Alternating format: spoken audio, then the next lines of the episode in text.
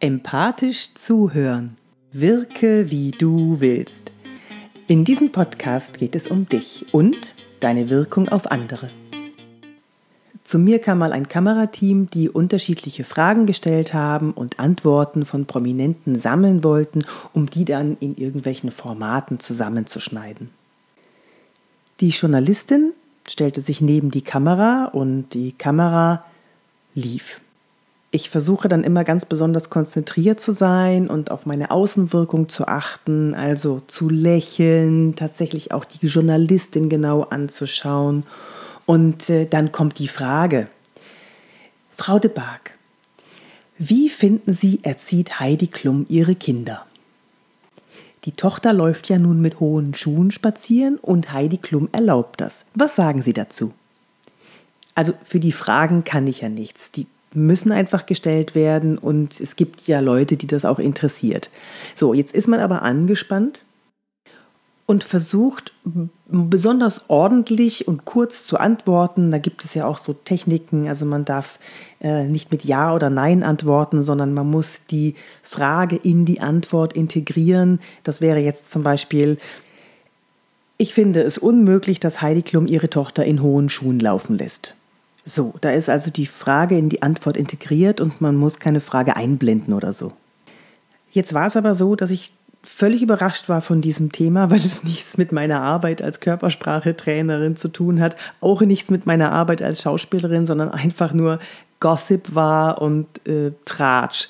Also ich hatte nicht wirklich was dazu zu sagen, war also total konzentriert äh, auf meine Antwort. Ich habe dann angefangen äh, zu erzählen, wie ich das finde. Und die Journalistin neben der Kamera hat die ganze Zeit Folgendes gemacht.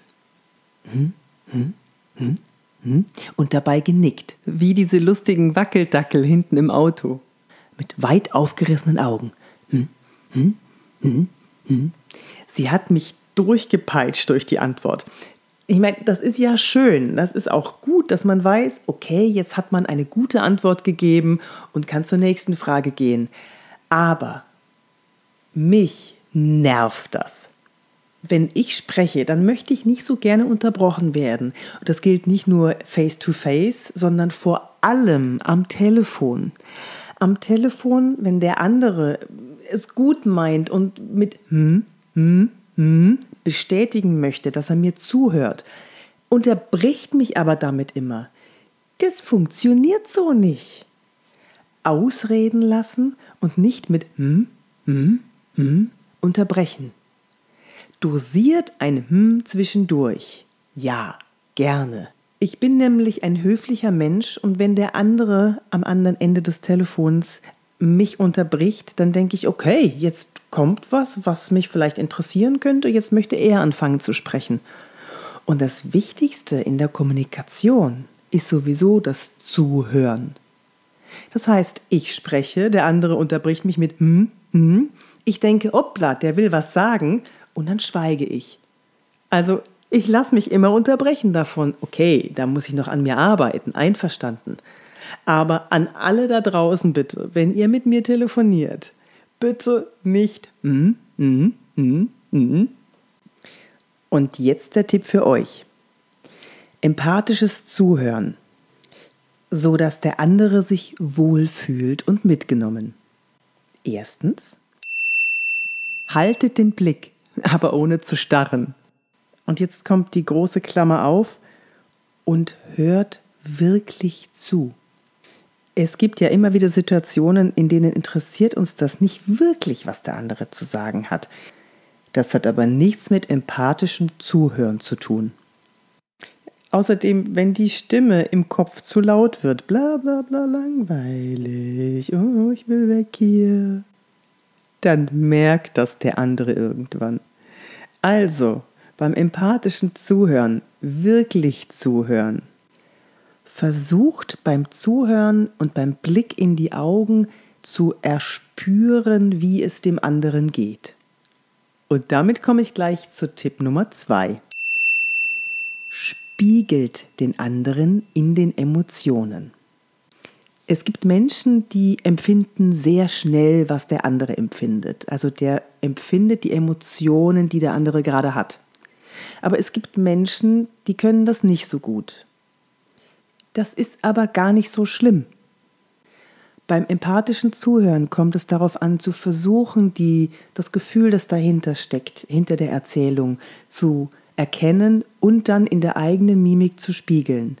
Nicht von außen aufgedrückt die Mimik, sondern zu versuchen, das Gefühl von innen nach außen zu lassen. Zum Beispiel, wenn der andere etwas Fröhliches erzählt, dann könnt ihr genauso zurücklächeln. Und wenn der andere etwas Trauriges erzählt und euer Mitgefühl braucht, dann spiegelt diese Traurigkeit. Der andere fühlt sich sofort mitgenommen. Warum ist das so? Warum ist das so wichtig, dass wir in unseren Emotionen vom anderen angenommen werden und gespiegelt werden? Das gibt uns das Gefühl, wir sind okay, so wie wir sind. Das Spiegeln von Emotionen war schon in der Steinzeit unglaublich wichtig. Wenn jemand Angst hatte, hat er Angst gezeigt und der Nächste hat die Angst übernommen und das wiederum hat sich fortgesetzt und so wussten alle, hier ist Alarm, der Säbelzahntiger kommt oder der feindliche Stamm greift uns an. Irgendwas ist da. Und Emotionen zu erkennen ist für uns lebensnotwendig. Aber eben auch bei unserem Gegenüber zu erkennen, die Emotion, die ich habe, ist okay.